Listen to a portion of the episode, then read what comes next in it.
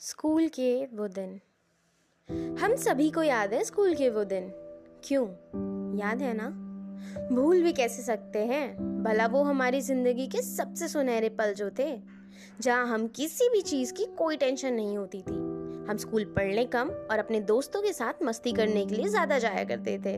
और सिर्फ़ इस बात को लेके खुश हो जाते थे कि आज किस टीचर के एबसेंट होने से हमें गेम्स पीरियड मिल जाएगा।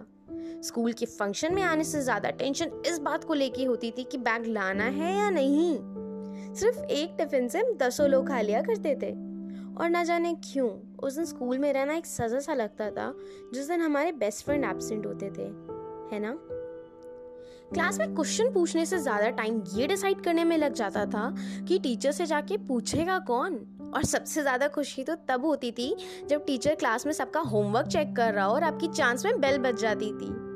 जहाँ इंडिया पाकिस्तान से ज़्यादा कंपटीशन सेक्शन ए और बी को लेके होता था कि बेस्ट कौन है। और इंस्पेक्शन याद है? इंस्पेक्शन के पास आते ही पूरे स्कूल को ऐसे सजाया जाता था जैसे कोई नई नवीली दुल्हन। और आपको आपका वो एक टीचर याद है? जो बिना किसी बात से आपसे चिढ़ा हुआ रहता था। आपको डांटने के हर मौके ढूंढा करता था। वो टीचर भी इंस्पेक्शन वाले दिन आपसे ऐसे बात करता था जैसे आप उनकी सगी औलाद हो।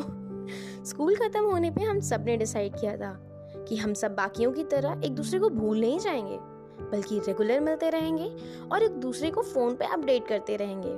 चारों तरफ़ हँसते हुए चेहरे थे, पर कौन जानता था कि हम सब आखिरी बार एक साथ हंस रहे हैं? अब ये बातें जब याद आती हैं तो सोचते हैं कि आखिर हम भी बाकियों की तरह कहीं बिछड़ गए।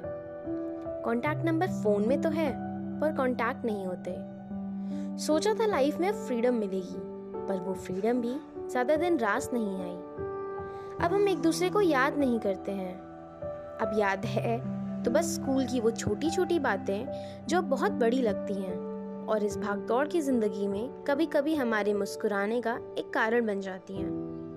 कुछ तो है ज़िंदगी में जो आज भी खाली खाली सा है।